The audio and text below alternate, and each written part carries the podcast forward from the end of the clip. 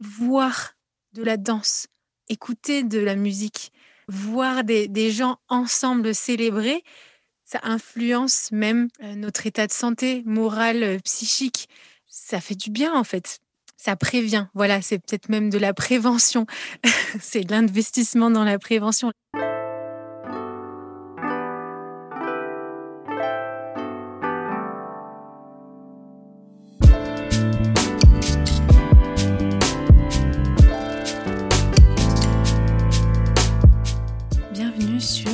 La mode Le podcast qui vous invite dans de multiples discussions autour de cette unique question Qu'est-ce que la mode?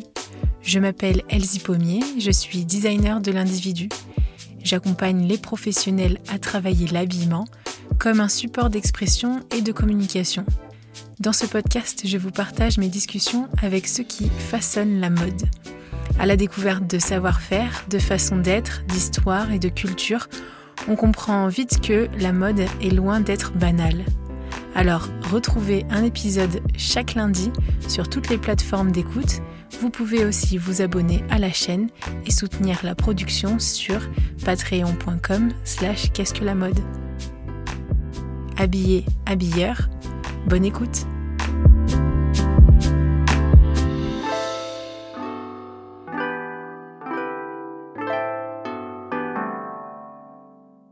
Bienvenue tout le monde, bienvenue euh, Everton. Merci. Ça me fait vraiment plaisir de t'avoir à nouveau sur euh, Qu'est-ce que la mode?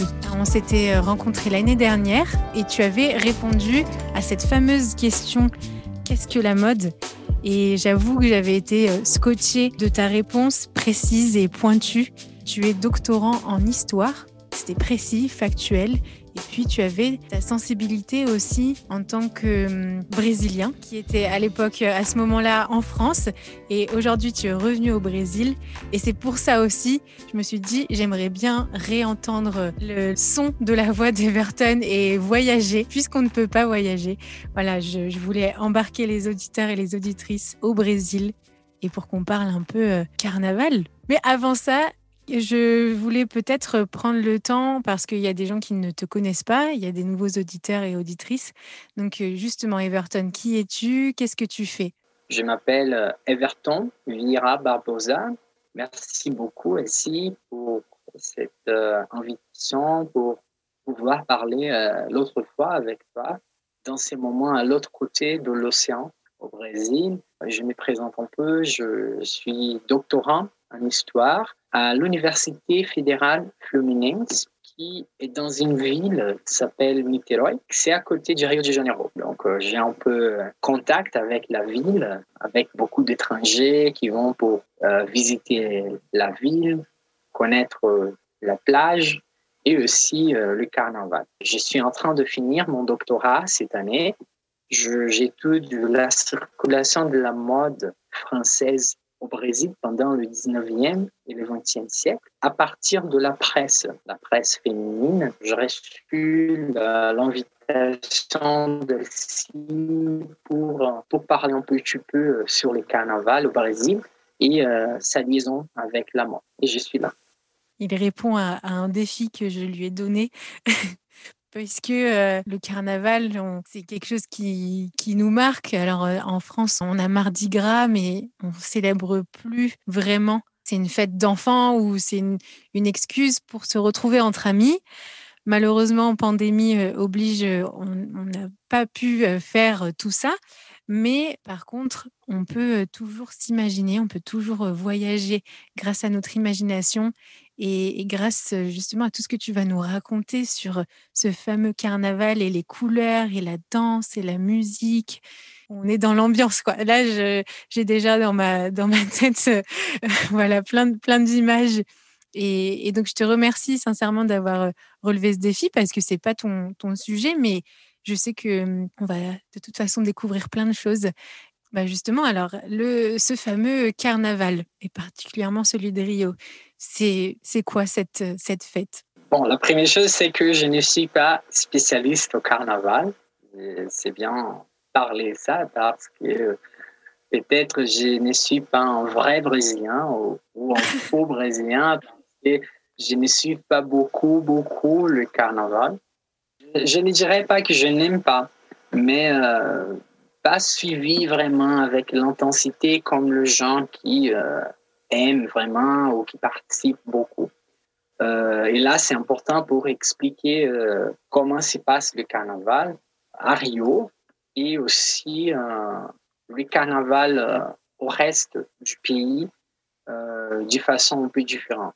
Parce que quand on parle du carnaval aux autres pays, en France, même les autres qui reçoivent cette euh, information du carnaval du Brésil, c'est le, carnaval médiatique qui se passe à la télé, que les étrangers essayent de, visiter. Donc, euh, je peux parler un peu de ces types de carnaval qui, euh, au Guinness World Records, c'est comme le carnaval à Rio de Janeiro, c'est le plus grand du monde. Parce que normalement, le carnaval euh, il a une fête chrétienne à son origine. Voilà, il suit le calendrier chrétien.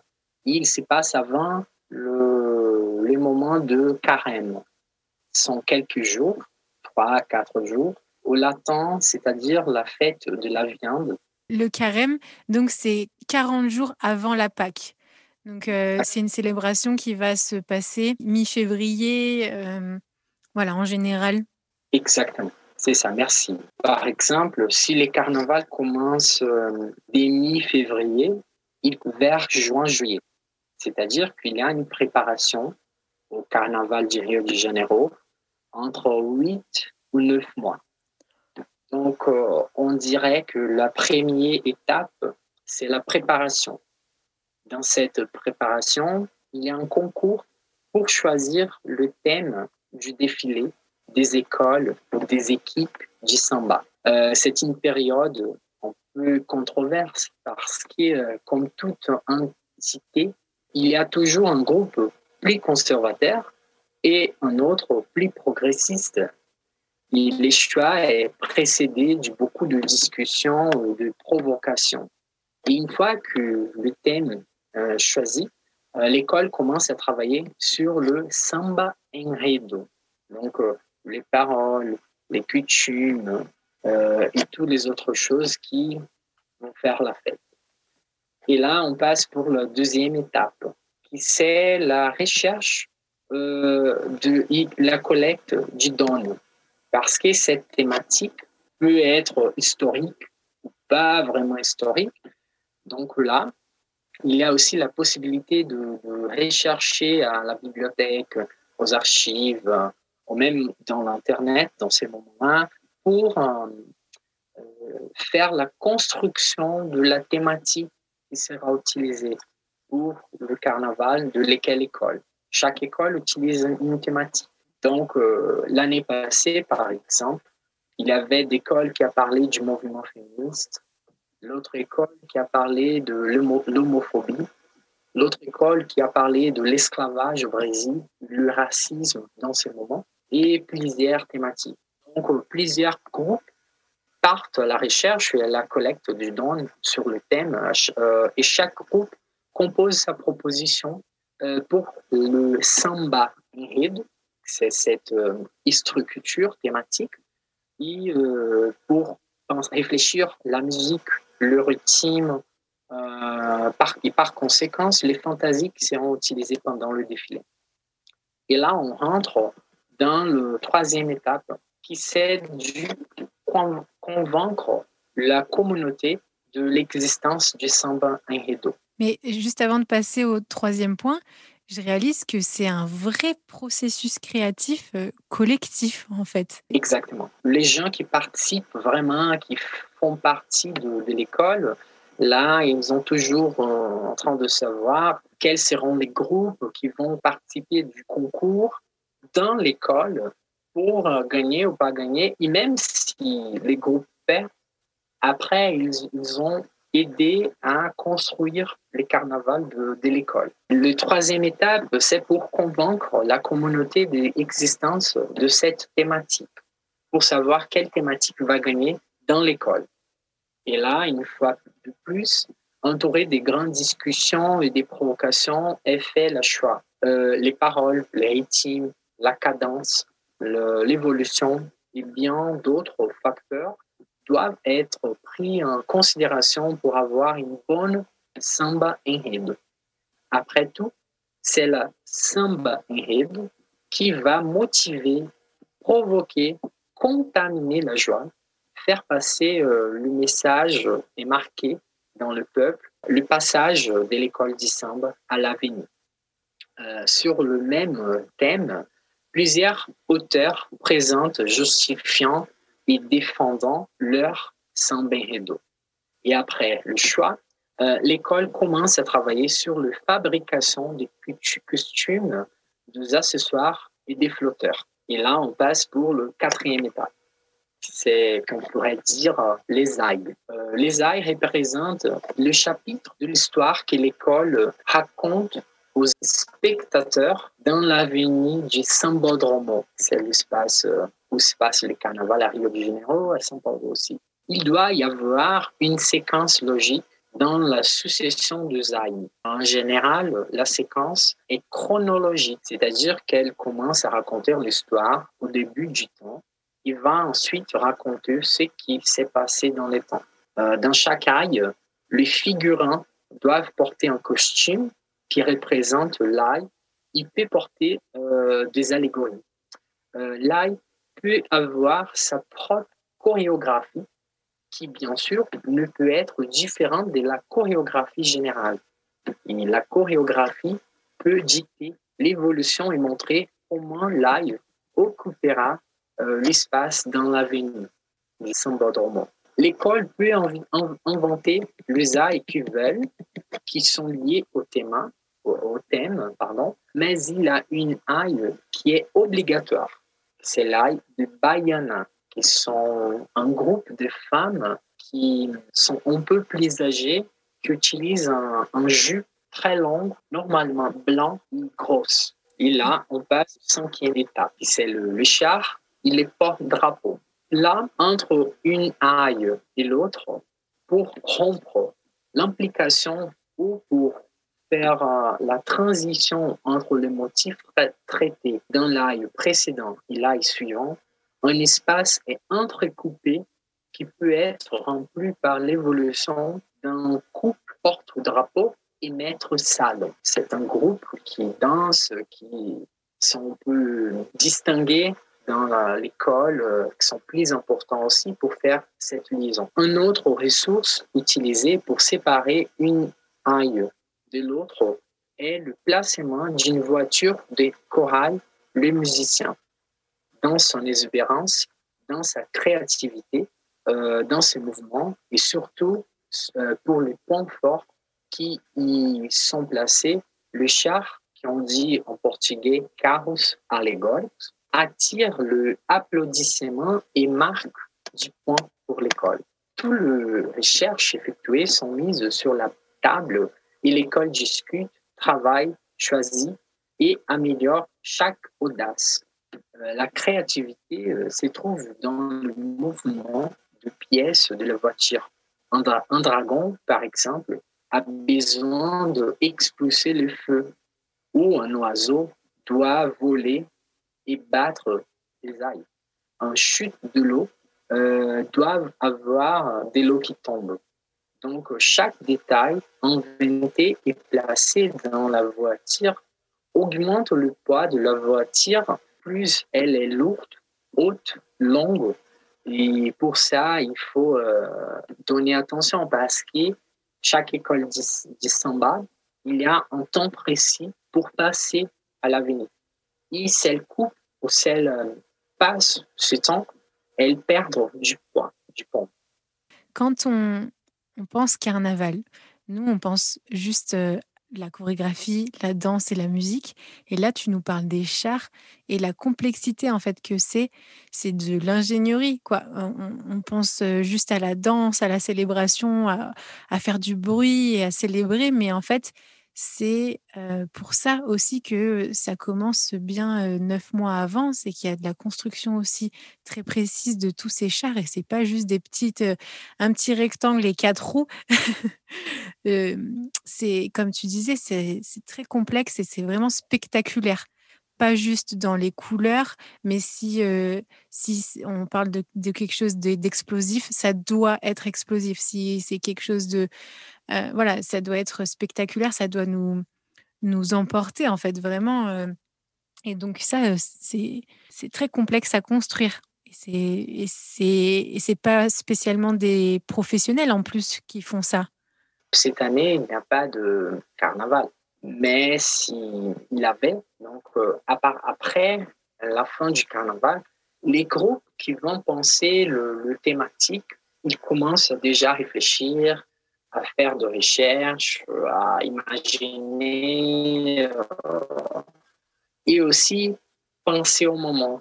Parce que euh, dans ces moments-là, au carnaval, principalement le carnaval euh, qui passe, qui est aux chaînes, à la télé, c'est aussi un reflet de les quotidiens du Brésilien. Donc c'est tellement intéressant parce que c'est une équipe, la fête. Une vitrine de, sur le Brésil. Et c'est pour ça qu'on se dit, mais tous les Brésiliens savent danser la samba et enfin, aiment toutes ces couleurs, les costumes et, et, sont musiciens ou danseurs. Cette vitrine, elle est tellement spectaculaire qu'elle qu'elle emporte tout. Je peux dire que c'est tellement intéressant parce que même comme Brésilien, il y a des Brésiliens qui n'aiment pas ou qui utilisent ces moments-là pour faire par exemple, une retraite spirituelle. Et voilà, il y a des gens aussi qui pensent que les carnavals utilisent beaucoup d'argent public. Mais ce type de gens, ils ne perçoivent pas que les gens qui reçoivent euh, l'argent que l'école du samba reçoit pour construire les carnavals, après, c'est la ville qui va recevoir au niveau des étrangers qui viennent pour payer euh, pour regarder la fête, pour utiliser les hôtels, pour acheter la nourriture. C'est-à-dire qu'il y a un investissement, mais les retours, c'est plus là, c'est plus vaste. Pour te donner un exemple, au carnaval du 2018, j'étais en train de regarder un, interview du ministre, de l'ancien ministre de la Culture qui s'appelle Sergio Sá Il était ministre du gouvernement de l'ancien président Michel Temer. C'était avant l'actuel président. Il a donné une interview révélant que la ville de Rio de Janeiro a alloué en 2018 13 millions d'euros et que le gouverneur fédéral a transmis 13 millions d'euros supplémentaires c'est-à-dire 26 millions d'euros. Si on fait le changement, ce sera vers 4 millions d'euros pour la tenue des carnavals dans la ville de Rio de Janeiro. Mais le résultat de cette fête a généré 2,2 milliards d'euros, vers 338 millions d'euros pour l'économie de la ville. Ça a une vraie influence économique grâce en fait, du coup, au tourisme, parce que autant aller vivre le, vrai carnaval, puisque nous, ça n'existe pas, ça, ça n'existe pas cette ambiance, ça agit pleinement sur l'économie locale, mais le bénéfice aussi, je pense, pour la population, et je pense que ça, c'est, ça doit être vraiment difficile pour cette année de ne pas pouvoir le vivre en tant que communauté brésilienne, mais ça agit aussi pleinement sur le moral. Voir de la danse, écouter de la musique, voir des, gens ensemble célébrer, des fois ça, guérit, ça, ça, ça, influence même notre état de santé moral, psychique. Ça fait du bien en fait ça prévient. Voilà, c'est peut-être même de la prévention. c'est de l'investissement dans la prévention. La culture, elle fait du bien. Et, là, en fait, tu nous parlais que ça, il y a un temps de, réflexion tous ensemble sur une thématique et tout ça. Donc, c'est beaucoup d'apprentissage euh, culturel, historique ou même politique ou sociaux. Et là, en fait, il y a une deuxième facette que je découvre euh, en en parlant. Enfin, je, pose les mots dessus, mais c'est aussi tout l'impact euh, morale que, que ça fait de voir du beau, de voir de la couleur et tout ça, c'est bénéfique en fait. Oui, on pourrait dire que c'est une valve de d'échappement parce qu'on travaille beaucoup, on vit dans un pays chaque fois des, problèmes de la sécurité, de la santé, de l'éducation, la politique, bien sûr. Fêter un peu, c'est un, un moment qu'on peut pas oublier du coup les problèmes, mais aussi quand même euh, avoir ce temps pour recevoir la joie, profiter un peu, euh, sortir de notre quotidien. Ça représente vraiment euh, aussi une facette de, bah, du Brésil et des Brésiliens. Pour nous, voilà, c'est des personnes qui, savent célébrer malgré les difficultés, mais vous savez célébrer en fait, et en couleur en plus. et tout l'être entier. Everton, comment ça se passe pour euh, la suite? Après euh, tout ça, qui j'avais parlé du char, de porte-drapeau, on pourrait dire qu'il y a les stratégies pour que l'école gagne 10 points au défilé. Donc là, ils vont penser euh, tous une pyrotechnie, on pourrait dire ça, à cause du, du car, par exemple, comme j'avais parlé du dragon qui va cracher du feu, ouais. ou un oiseau qui va voler. Donc chaque fois, chaque année, les écoles euh, essayent de montrer la, chose plus complexe, plus majeure qu'il y a dans ces moments. Donc je dirais que euh, pour gagner, ils essayent de faire un costume qui puisse euh, vient apparaître pour les jurys.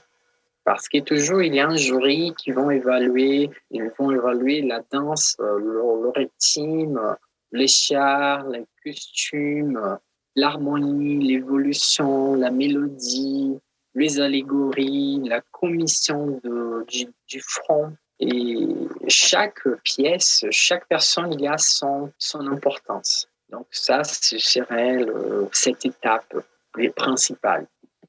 Et euh, l'étape suivante, la septième, c'est la répétition technique. J'ai pu participer pour voir une répétition.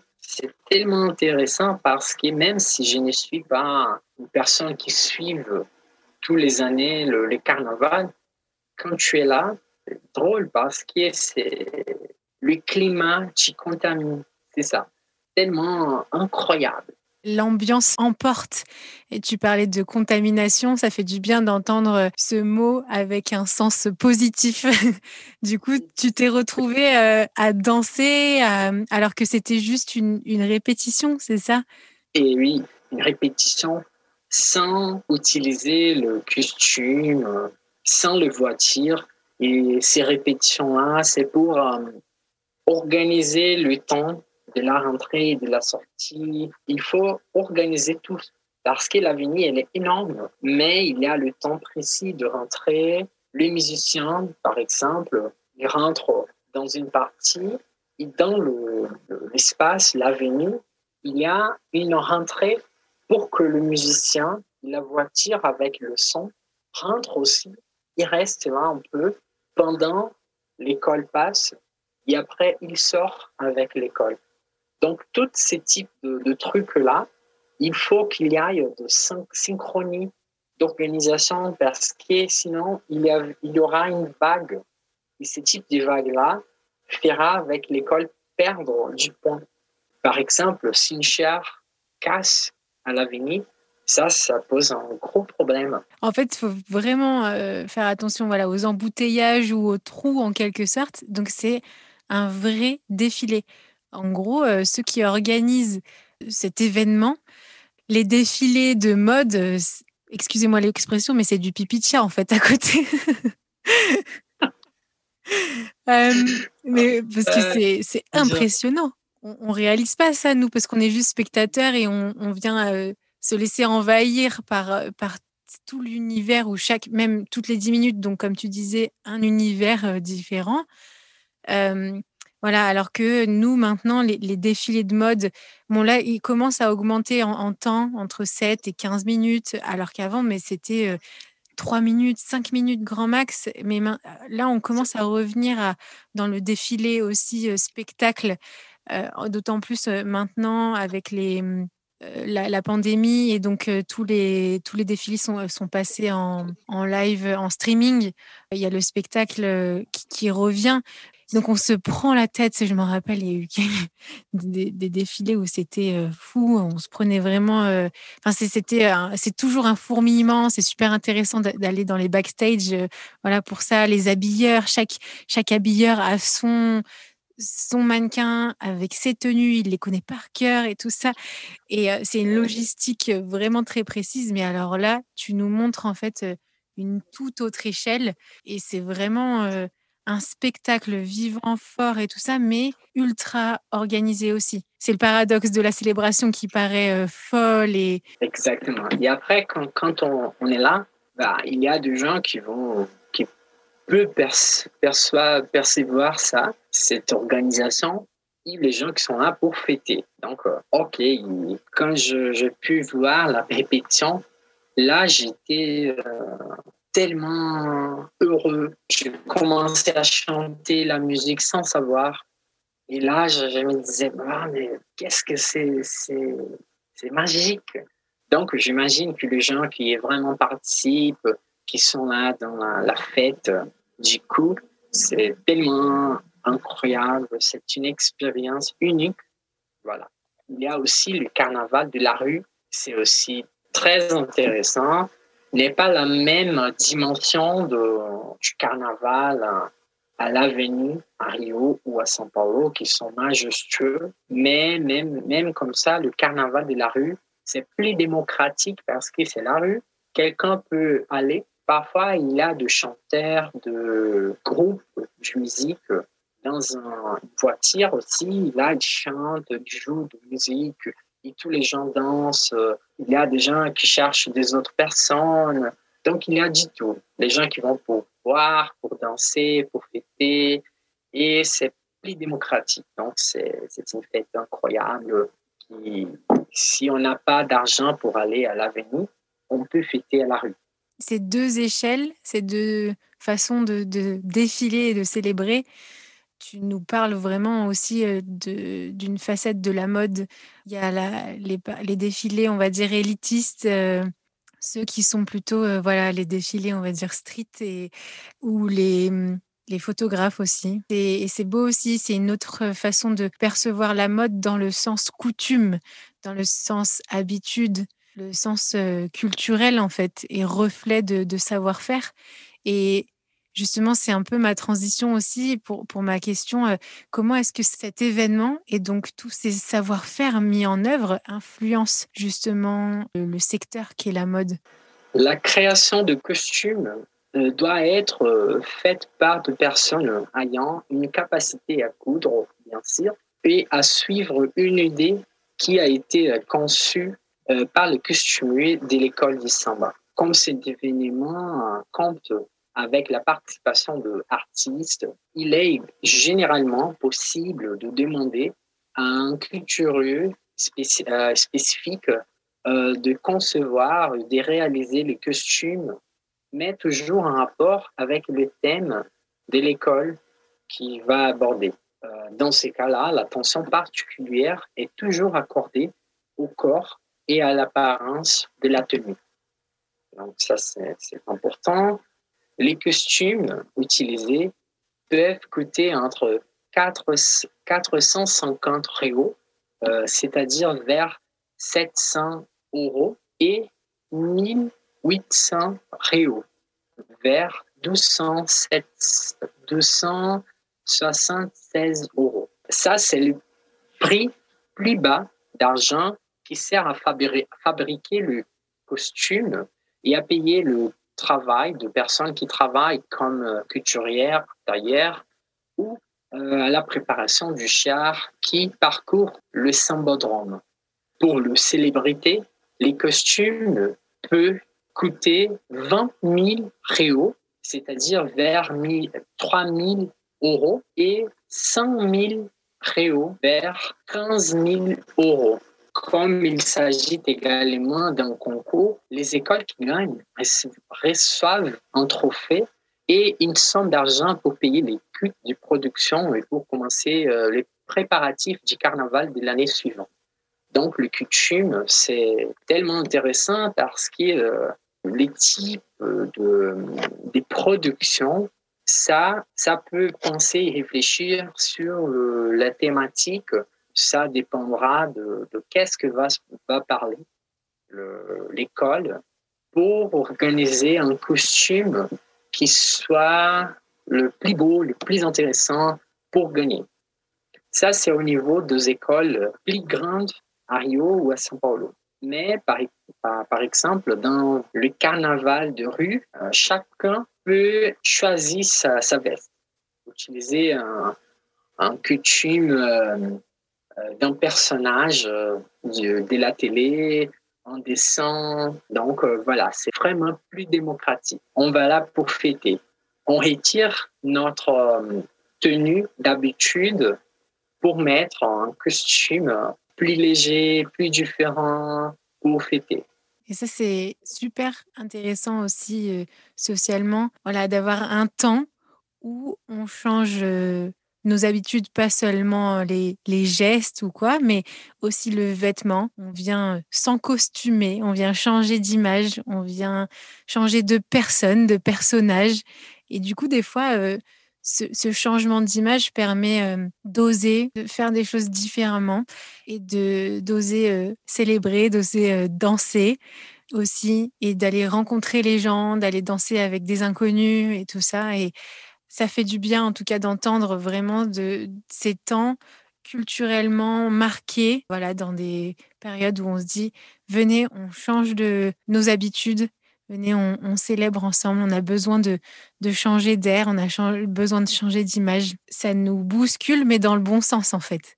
Oui, tout à fait. Je sais que à 2019, j'étais en France et là, j'ai eu l'opportunité de participer du carnaval à Dunkerque. Et là, c'était tellement incroyable aussi parce que tout le monde, tous les gens qui étaient là, étaient avec un costume différent soit des perruques, perruques c'est ça, perruques, perruques, ouais. perruques un, un vêtement différent. Il y a des hommes euh, qui paraissent être des femmes, des femmes qui paraissent être des hommes. Il y avait des gens avec un petit parapluie dans la tête. Et moi, je n'avais pas de costume. J'étais là pour regarder comme un vrai touriste. Tu vois? Donc, tous les gens commencent à me regarder. Je ne suis pas en français, que je suis là comme un touriste mais les gens étaient tellement légers au point de venir parler avec moi, me demander ah, tu es d'où? Tu, es, étranger? Tu viens de quel pays Et là, quand je parlais que je suis brésilien, non, c'est vrai, il est brésilien. Les gens commencent à, jouer une musique pour que je danse, pour que je chante avec eux. Ils participaient, ils fêtaient le carnaval avec les gens. Donc là aussi, je m'aperçus que c'était tellement démocratique, c'est une fête à la rue. Il y avait beaucoup de musique, de gens en train de boire, de chanter, de parler, euh, discuter ensemble.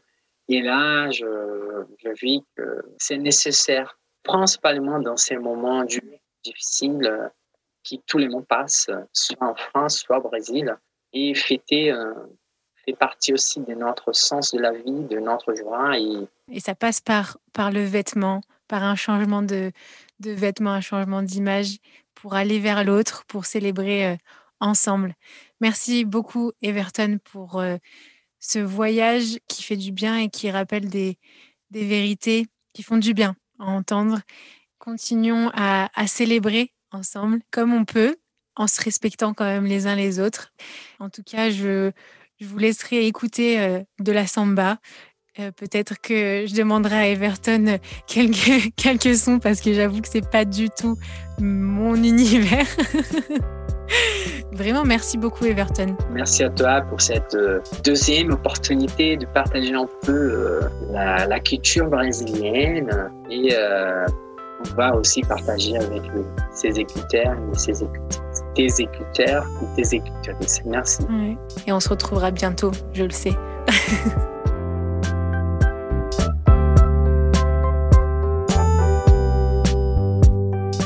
si ce podcast vous plaît, parlez-en autour de vous et partagez votre avis signé de quelques étoiles sur Apple Podcast. Vous pouvez aussi soutenir Qu'est-ce que la mode sur patreon.com. Et oui, ça se fait pas tout seul, mais avec des contributions à partir de 2 euros, vous faites perdurer ce podcast et gagner en qualité de production. Je vous remercie en tout cas pour votre écoute, votre soutien, toutes ces discussions sur LinkedIn et Instagram. Toutes ces rencontres sont vraiment édifiantes. Encore merci et habillez, habilleur. À la semaine prochaine.